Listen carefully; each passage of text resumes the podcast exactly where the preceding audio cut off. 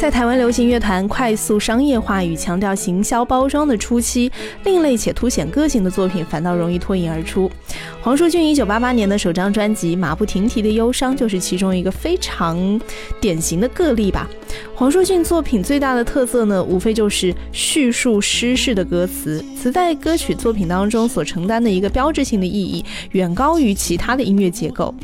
所以呢，在马不停蹄的忧伤这张专辑能够在市场当中异军突起，也可以看得出来那个时候的流行音乐消费群对于文字表现力的这样的一个倚重，和往后偏于图像思考这样的年代也是呃大异相去吧。当然了，知识分子参与流行音乐的创作，也肯定会有不同的市场格调。一九八二年，罗大佑的首张专辑《知乎者也》就是比较富含历史文化和社会视野，也不无个人的成长经验。那一九八七年，呃，蔡澜庆的这个世界也是有比较浓厚的校园气息。同样从学院出身的黄舒骏，似乎就更加接近文艺青年这样的一个调调。比如说以同名小说为创作题材的《未央歌》，还有讲星座的《天秤座的女子》，都是那个年代文青的必读小说和时髦话题。也正因为思考学习的深度，让黄舒骏对于爱情的诠释和刻画也不同于强说愁的大众情歌，会赋予比较多的思想和文学性。比如说，不要只因为他亲吻了你，或者是给他的信这两首歌，都有有独特的表达形式，以及很讲道德这样的一个口吻。这种形式在现在多如过江之青的情歌潮当中，都是很少能够听见的。除此之外呢，所谓《今夕忘年之交》这两首歌，也可以听得到黄舒骏对于生命意义的思索，还有像长篇诗歌一般的《三代之间》，也能够看得出黄舒骏当年想要超越罗大佑的豪情壮志哦。曲子要承载大量的歌词，它的旋律流畅性就会受到考验，和弦和曲式上的丰富度呢，也不免打了折扣。但是马不停蹄的忧伤并没有因此而显得枯燥，编曲所扮演的滋润的作用，也使得这张专辑的音乐性有了提升。比如说像《忘年之交》的钢琴和电吉他就配得非常的好，听不懂的话的弦乐和鼓的编曲也是相当的精彩。当然，更重要的还是黄舒骏深刻的创作与表达态度的诚恳，这比什么都难能可贵的。在这张专辑当中呢，我要来推荐两首歌，第一首当然是同名歌曲《马不停蹄的忧伤》，另外一首我要推荐的就是《不要只因为他亲吻你》。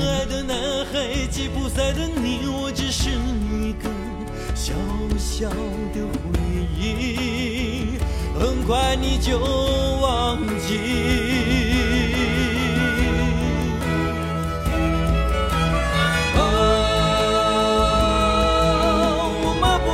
停地忧伤，马不停蹄向远方奔去。哦，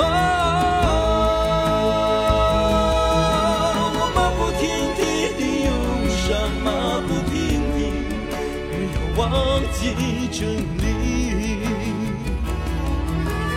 哦。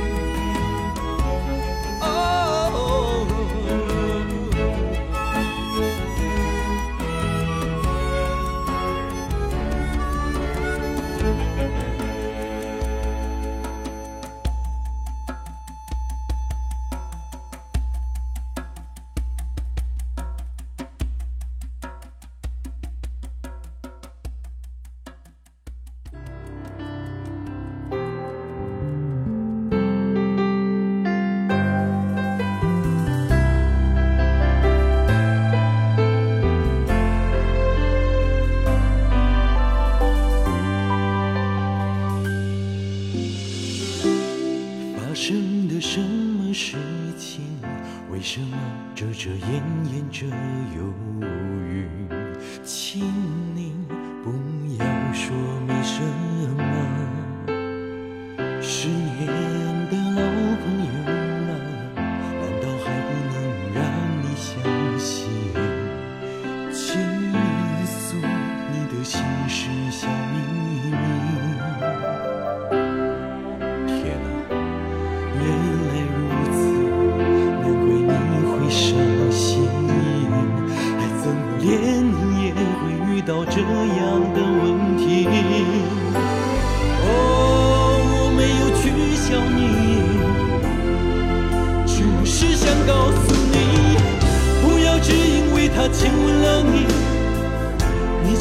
去和他在一起。不要只因为他亲吻了你，你就以为那是爱情。有时候，所谓难以割舍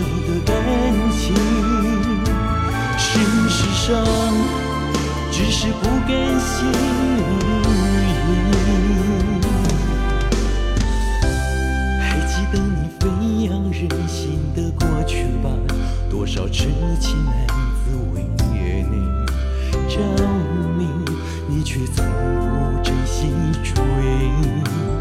他也许真正爱着你的人是这些对你小心翼翼、谨言慎行，不敢侵犯你的正人君子。只是有时候爱情就是怎么化解。道理，但多少恋曲，只是因为那可笑的原因。哦，我没有取笑你，只是想告诉你，不要只因为他亲吻了你，你就必须和他在一起。不要只因为他亲吻了你，你就以为那是爱情。有时候，所谓难以割。舍的感情，事实上只是不甘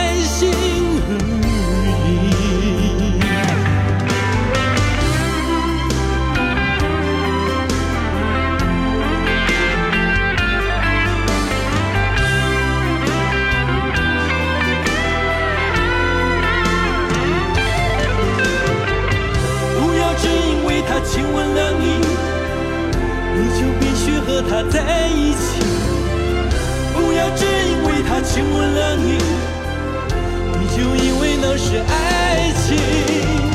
不要只因为他亲吻了你，你就必须和他在一起。不要只因为他亲吻了你，你就以为那是爱情。也许真正爱着你。每一个人，就像我，就像我十年来对你。哦，不要只因为他亲吻了你，你就必须和他在一起。不要只因为他亲吻了你，你就以为那是爱情。不要只因为他亲吻了你。你就必须和他在一起，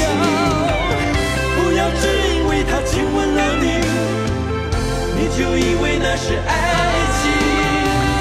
不要只因为他亲吻了你，你就必须和他在一起。不要只因为他亲吻了你，你就以为那是爱情。不要只因为他亲吻了你。